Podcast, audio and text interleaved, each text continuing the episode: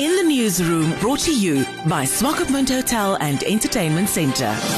The shadow of Namibian involvement in the Phala Phala robbery stalks the presidency. In the latest news, South African President Cyril Ramaphosa's head of security, Wally Rhoode, told the public prosecutor that President Hage Geingob sent a helicopter to no man's land on the border with South Africa to collect him and Ramaphosa's advisor. But the presidency has continued to deny any involvement whatsoever. In the Newsroom speaks to Frederico Links, a researcher at the Institute of Public Policy Research, about what appears to be becoming a can of worms. If more of this sort of information comes out, at some point they have to sit down and consider, look, if there is the possibility that there's evidence and information that contradicts what we're saying, we have to sort of preempt that and factor that into, our communications around this, and not just go out there and deny things, but consider that, there were other people involved and those people might come forward and put information on the table that contradicts what we have to say. I mean, you have to be proactive and anticipatory in your communications in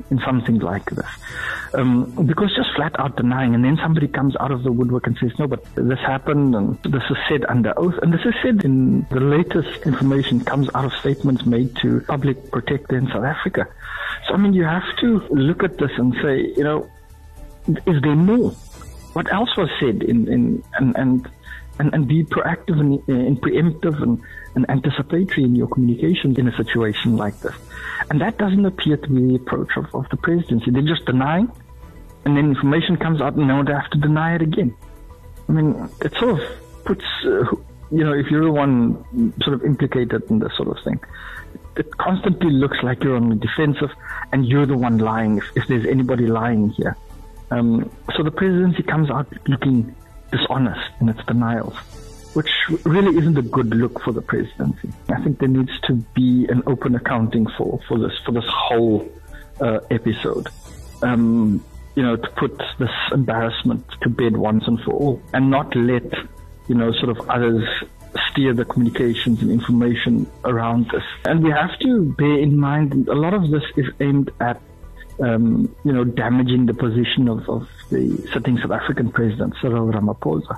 And it's coming out from people who are find themselves in factions that are opposed to him. And this is how it will be used. And Namibia shouldn't be dragged into factionalized ANC politics in South Africa.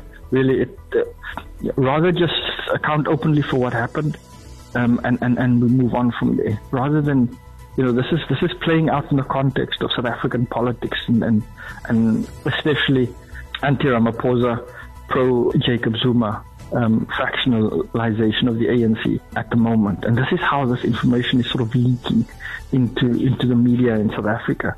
Really. The presidency needs to come out and just openly account for this and put everything on the table and say, look, we might have acted hastily and so on, but this is what happened. In the Newsroom, brought to you by Swakopmund Hotel and Entertainment Centre.